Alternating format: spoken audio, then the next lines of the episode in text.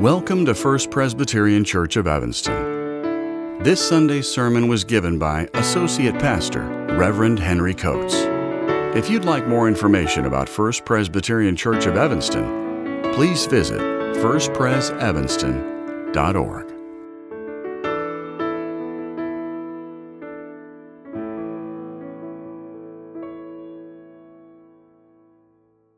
scripture reading today is from the Gospel according to John, chapter 12, verses 12 through 19.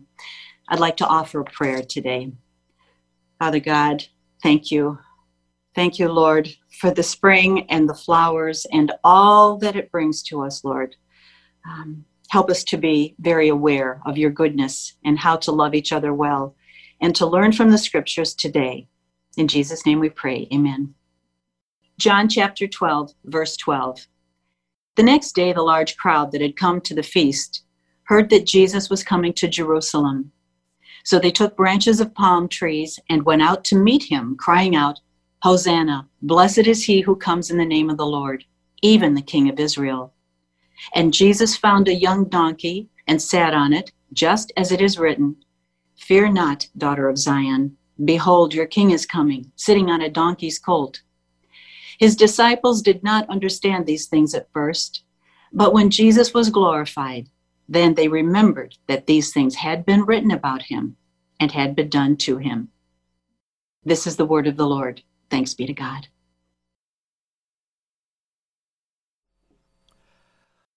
Well, good morning. It feels really good to say that. It is a great privilege to stand up here before you all to share a word from the Lord this day. And it is a great privilege, not simply because it is the Lord's day. It is not simply a great privilege because it is Palm Sunday. It is a great privilege because this is, as you are all well aware, the first time in over a year that we can gather together again in this space. So, for those of us who are here in person, all I can say is welcome. To those of us who are watching on the live stream, you are here with us as well. And together I say to you, welcome. I'm glad you're here. We are worshiping wherever we may be on this day, this morning as the body of Christ. And together, whether you be at home, whether you be uh, somewhere across the world, wherever you may be, today we are with Jesus, entering the holy city of Jerusalem together, our palms waving all the while. That's right, Annette. Our palms waving all the while. If you got a palm, you can wave it right now. All right, that's the interactive part of the sermon. Well done, everybody. We, we're doing all right. So we are told that the day after Jesus had been anointed in Bethany, in the presence of Lazarus, who he had raised from the dead, the great crowd that was coming to Jerusalem to celebrate Passover heard that Jesus was on his way to the city. And they wanted to see him. Now, this isn't your typical crowd, this is a Passover crowd. There's a difference. Passover was and is the holiest of Jewish festivals and brought people from all over the world to the holy city for celebrations. The ancient Jewish historian Josephus, writing some 50 years after Jesus' death, claimed that typically there were, and this is an exact number, 2,700 and 200 additional pilgrims in Jerusalem for Passover. Yes, Josephus was strangely specific about the additional number of pilgrims 2,700 with an additional 200.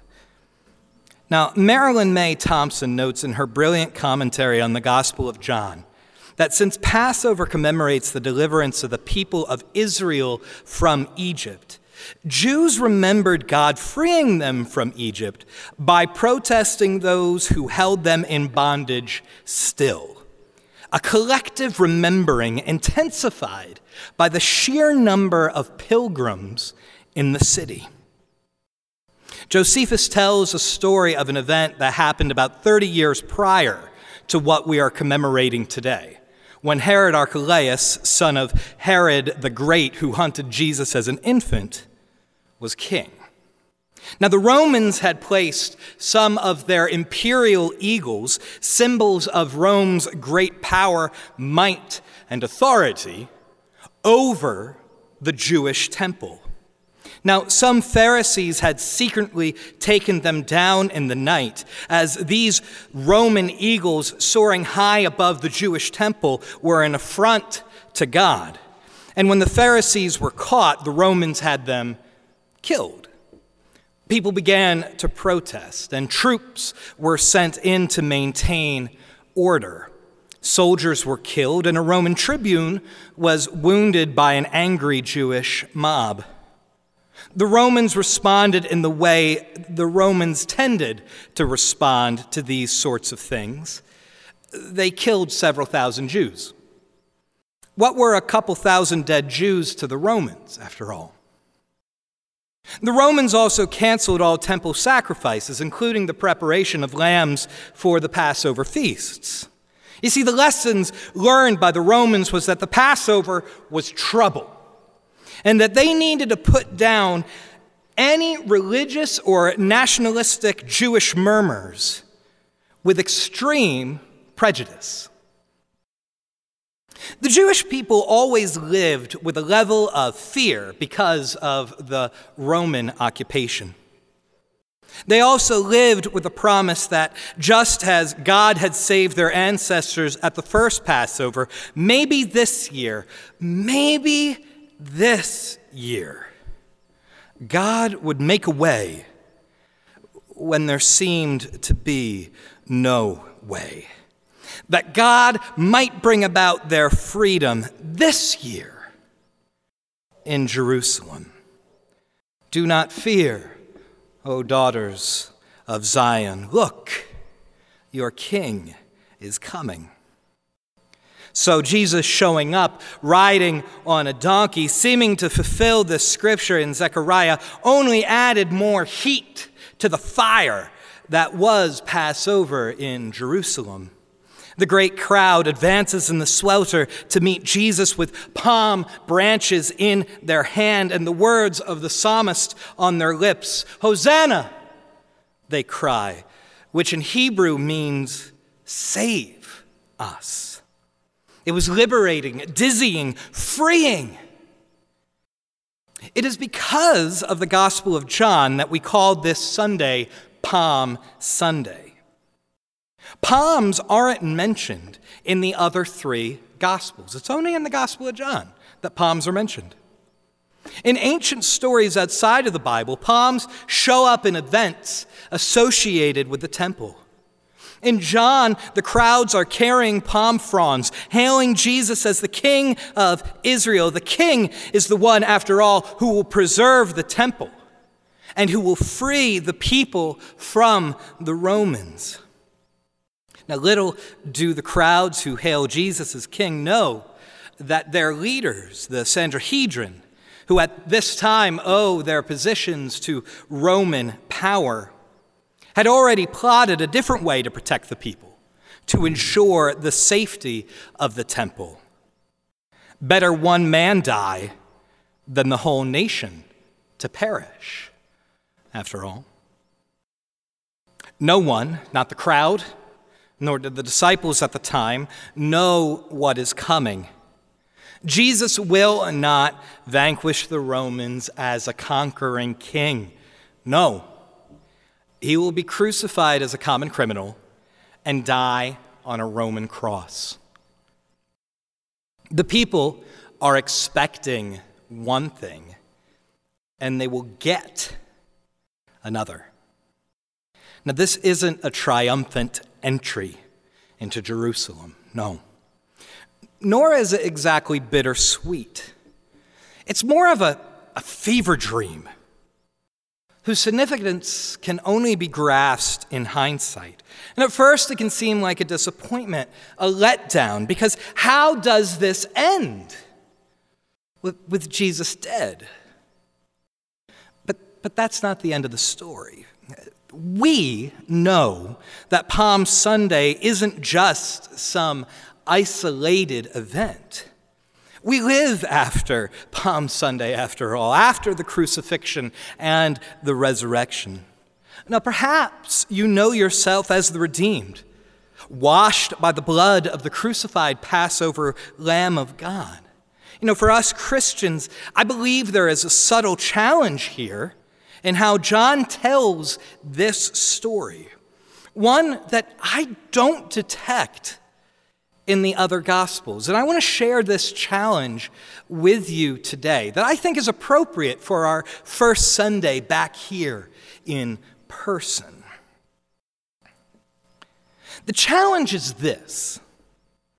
The Gospel of John seems to be asking us how will we remember and respond to Jesus as he enters Jerusalem? I keep coming back to verse 16. Verse 16 reads, His disciples did not understand these things at first. But when Jesus was glorified, then they remembered that these things had been written of him and had been done to him. Now, I think that's an odd verse. Why is it here? Why did John choose to remember Jesus entering this way? And why did the disciples admit to not understanding it at first? John and the other disciples clearly saw some significance to Jesus entering the way he did that they did not get at first. See, Jesus turns expectations upside down if you choose to dedicate your life to following him, it seems. It changes who you are. You might not get it at first, but at some point you will experience this freedom to understand, this freedom to become and understand things anew.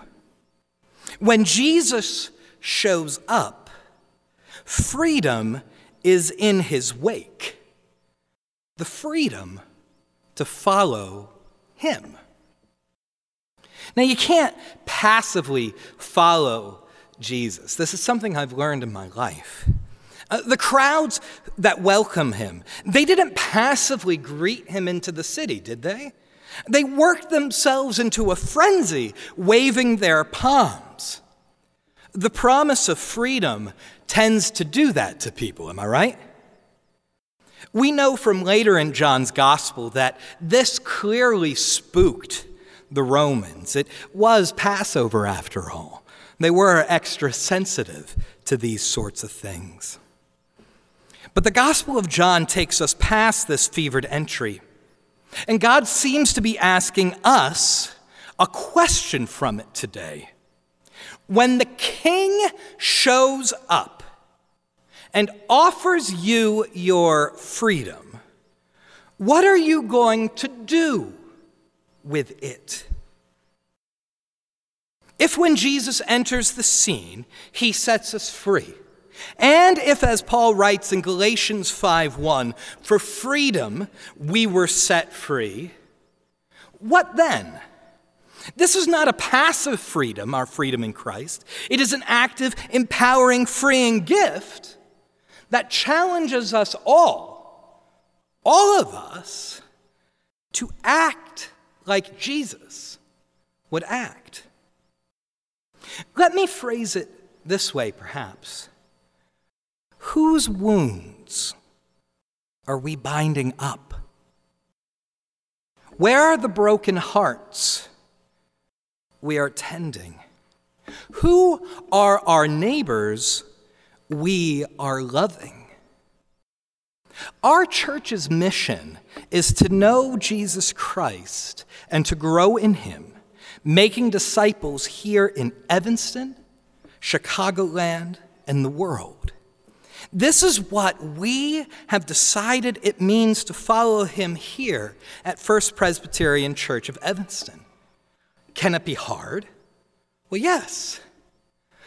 Is it awkward at times? Well, yes, it is. I know this personally. It is scary, yes. But, but what does Scripture tell us in light of all those things?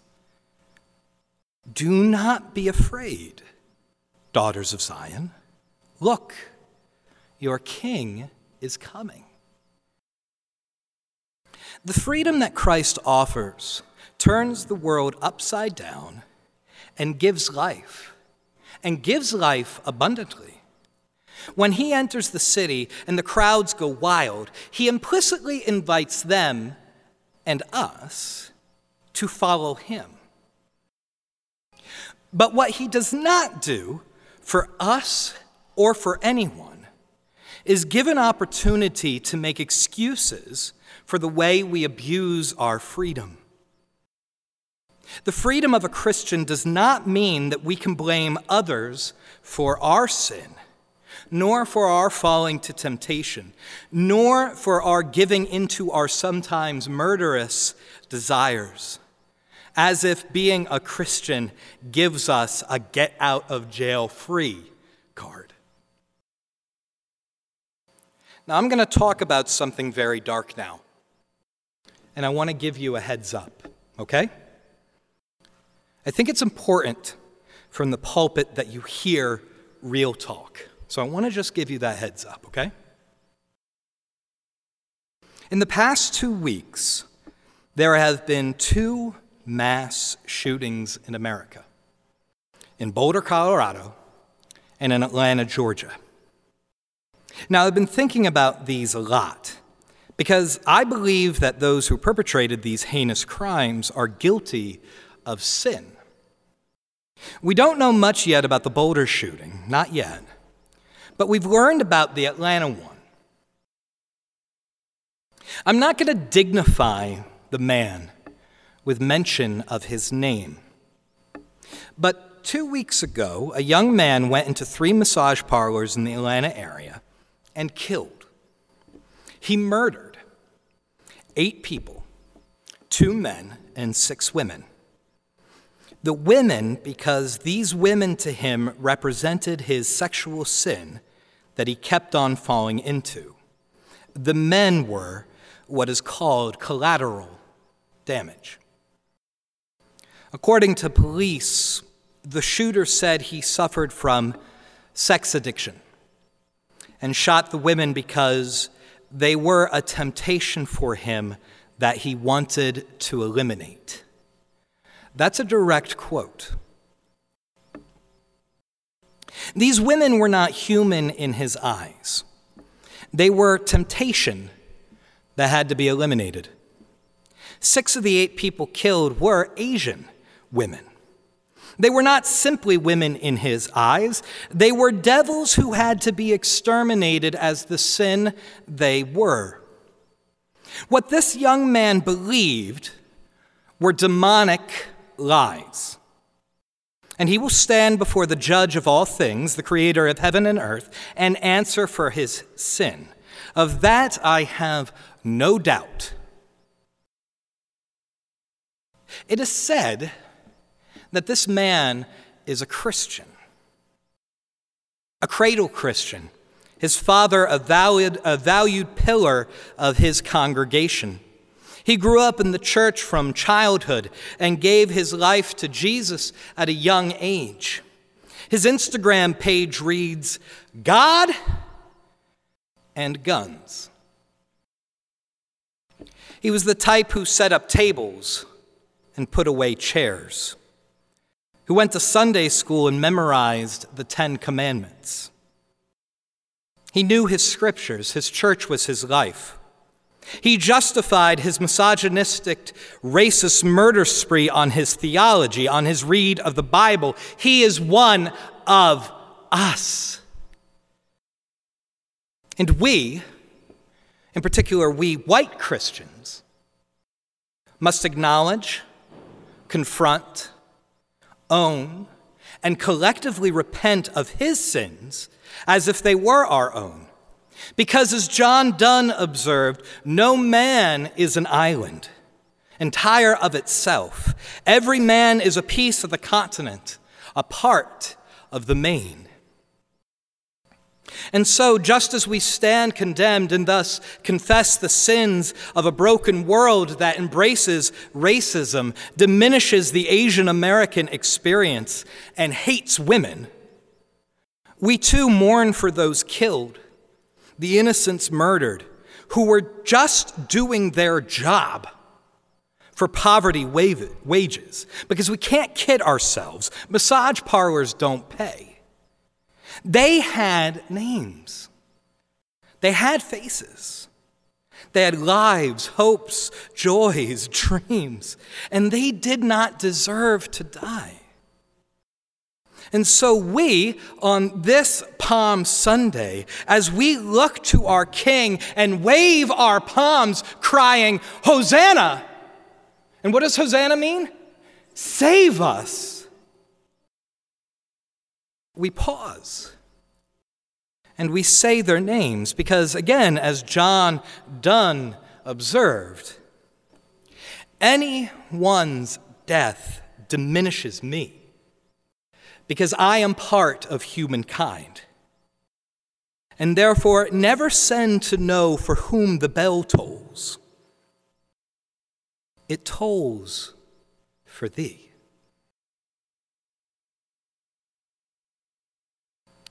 Soon Chung Park, age 74. Sun Cha Kin, 69. Yong Ae Yue, 63. Hyun Jung Grant, 51. Paul Andre Michels, 54. Xiaojie Tan, 49. Daoyou Feng, 44. Delaina Ashley Young, 33.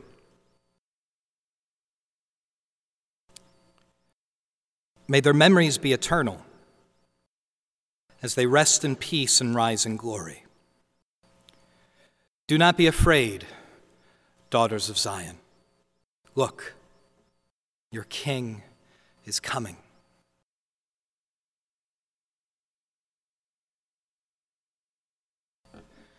The freedom for which we are set free in Christ is the freedom to welcome Jesus as he enters into Jerusalem, to follow him to the cross itself and to worship Him as He wins the war against sin and death on our behalf, on the behalf of all innocents everywhere. It is the freedom to enter into the trenches of the great battle with the powers and the principalities of darkness, with the devil himself, confident of our victory in Jesus. As J. Louis Martyn, a biblical scholar who has had strong influence on the way I think about these things, once noted. In the crucifixion, God meets on the battlefield not the Jews, not the Sanhedrin, not even the Romans, but rather Satan and his hosts who act in and through and on human beings. And in our world today, as in the world of yesterday, the power of Satan, of evil, seems to be dominant and in control.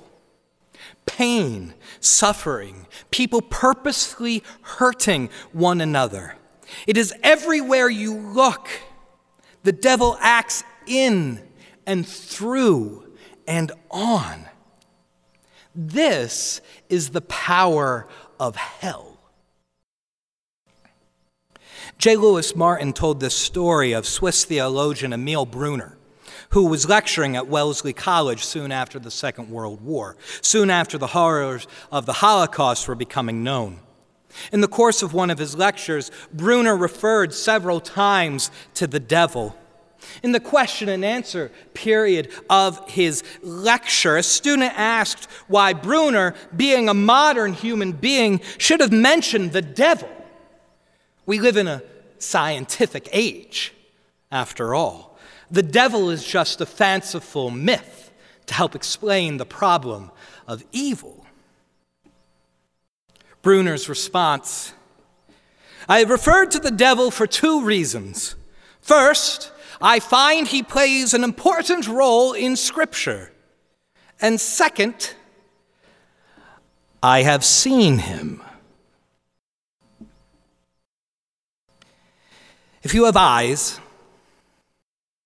you have seen the devil and his power. We saw the devil in Atlanta. We saw him in Boulder. We see him in the dust and smoke of the World Trade Center, at Sandy Hook Elementary School, in Oklahoma City, at Selma, at Tuskegee, over Hiroshima, at Wounded Knee, at Fort Sumter, along the Trail of Tears and amongst the cotton plantations, and amid the colonial British slave routes known as the Triangle Trade. The list goes on and on and on, in and through and on humans. The devil acts, the power of hell flexes its domain. But this is just the battle. Individual battles are sometimes won and sometimes lost. Whoever forgets this invites repeated experiences of disillusionment. But as Jesus rides into Jerusalem, not as a conquering king on a war horse, but as the Messiah who turns the world upside down riding a donkey, we can say that God's apocalyptic war of liberation has begun. That's why John included this passage in his gospel. That's why we celebrate Palm Sunday even today. To echo my favorite preacher, Gardner Taylor, today the battle shout, tomorrow the victor's cry. Do not be afraid, daughter of Zion. Look, your king is coming. As Martyn observes, look, God has placed us in his struggle for redemption, the ultimate outcome of which is not in question by the awful invading power of God's unconditional grace. Without a single if, God has placed us in the front trenches of his apocalyptic war of redemption so that in the power of His unconditional grace, we may fight the only good fight in the world the fight of the God who is the passionate advocate of every one of us. As Jesus enters Jerusalem and enters his final week, which we commemorate this holy week, he calls to us Follow me. Onward, onward, friends, to the cross. Follow me, he says. I am your king. But you will only see me as such when I am lifted up and glorified, when my skin is pierced and my blood poured out, when I die and when I am buried. And on the third day, no power of hell, no scheme of man shall ever pluck you from my hand. Follow me. The serpent that hurts and destroys will be killed, and all that is broken be healed. For I have called you, called you by name. Your labor is not in vain. Do not be afraid, daughters of Zion. Look, your king is coming. As it was in the beginning, is now, and forever shall be. World without end. Hosanna, Hosanna, Hosanna. Amen and amen.